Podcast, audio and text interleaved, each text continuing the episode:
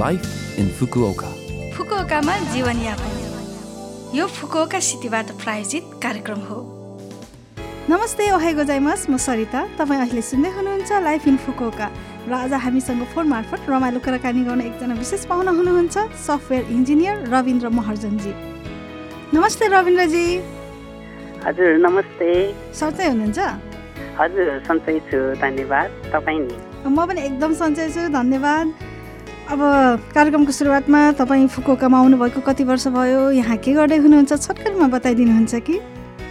हजुर मेरो नाम रविन्द्र महर्जन हो नेपालको काठमाडौँबाट। म फुकुका आएको आठ वर्ष भयो। अहिले चाहिँ फुकुकाको एउटा आइटी कम्पनीमा एज अ प्रोजेक्ट म्यानेजर भएर काम गर्दैछु। हजुर। फुकुकामा आइटी कम्पनी भन्नुभयो है। अनि कस्तो किसिमको आइटी रिलेटेड कामहरू गर्दै हुनुहुन्छ? आइटी भनेको भेग सब्जेक्ट हो होइन? त्यसमा पनि स्पेसल्ली म चाहिँ वेब एप्लिकेसन र मोबाइल एपहरूको डेभलपमेन्टमा अहिले काम गर्दैछु। वेब एप्लिकेसन डेभलपमेन्ट भन्नाले चाहिँ स्पेसल्ली म चाहिँ इसी अनि स्टक म्यानेजमेन्ट डेलिभरी म्यानेजमेन्ट लगायत फाइनेन्स रिलेटेड एप्लिकेसनहरू र मोबाइल एपहरूको डेभलपमेन्टमा काम गर्दैछु। तपाईँ फुकोका आउनुभएको आठ वर्ष भन्नुभयो है? हजुर फुकोका सहर चाहिँ तपाईँलाई कस्तो लाग्यो यसो बताइदिनुहोस् न।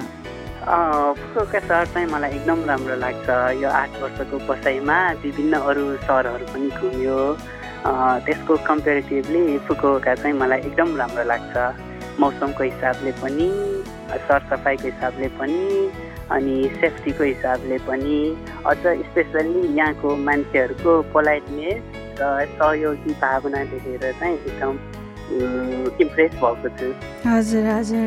है उहाँहरूको पोलाइटनेस यहाँको इन्भाइरोमेन्टले अवश्य पनि विदेशीहरूलाई बस्न सहज वातावरण बनेको छ हजुर हजुर एकदम। तपाईँको लामो बसाइमा अवश्य पनि नेपालको भन्दा फरक कल्चर त पाउनुभयो होला। यसो आफूलाई लागेको कल्चरल सक हुन्छ नि केही त्यस्तो रमाइलो केही छ भयो हामीले यसो सेयर गरिदिनुहुन्छ कि? हजुर कल्चर सक भन्नाले त्यस्तो धेरै छ।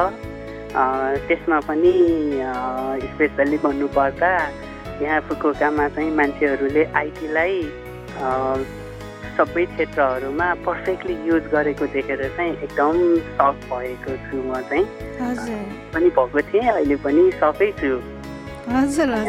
हरेक क्षेत्रमा इभन ट्याक्सीदेखि लिएर ट्रेन बसहरू इभन एउटा रेस्टुरेन्ट अझ सानो एउटा साइकल पसलमासम्म आइटीको फुल युटिलाइज गरेको मैले पाएँ यहाँ। इक्जाम्पल एउटा भन्नुपर्दा लास्ट टाइम म यहाँ पाँच वर्ष अगाडि किनेको साइकलको इन्फर्मेसन पाएर त्यो सानो एउटा साइकल पसलमा सोध्न जाँदाखेरि त्यहाँको मान्छेले एक्सेल सिट एउटा युज गरेर एकै मिनटमा त्यो पाँच वर्ष अगाडिको साइकलको इन्फर्मेसन प्रिन्ट गरेको गरेर दिएको देखेर एकदम अचम्मित भएको थिएँ। अझ टेक्नोलोजीमा भन्नुपर्दा त्यो आइफोन स्मार्टफोनहरूले बल्ल बल्ल सुरु गर्नु थालेको एनएफसी टेक्नोलोजीहरू आठ वर्ष अगाडि म यहाँ आउँदाखेरि यहाँको बच्चाहरू बुढाहरूले त्यो एनएफ त्यो एनएफसी कार्ड यहाँ युज भइरहेको त्यो निमोका सुगोका कार्डहरू सुन्याएर हिँड्ने अनि सबै पेमेन्टहरू त्यही कार्डबाट गरेको देखेर एकदम अचम्मित भएको थिएँ।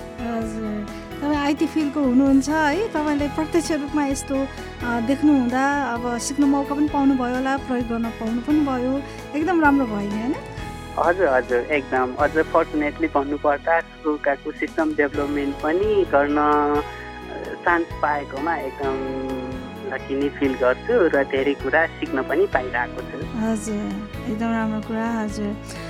अन्त्यमा रविन्द्रजी फुकोकामा अब आइटी फिल्डमा जान चाहनेहरू नेपाली भाइ बहिनीहरूलाई केही सुझाव दिन चाहनुहुन्छ कि?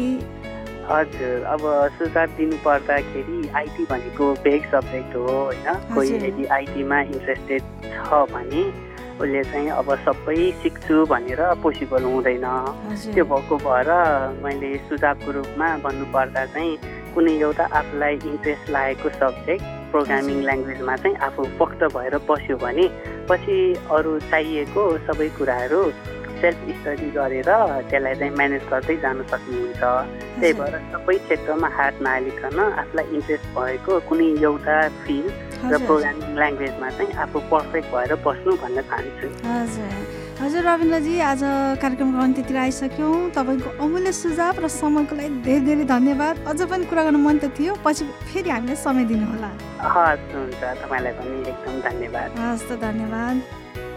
आजलाई यति नै। कार्यक्रम सुनिदिनु भएकोमा धेरै धेरै धन्यवाद। तपाईँको दिन शुभ रहोस्। नमस्ते।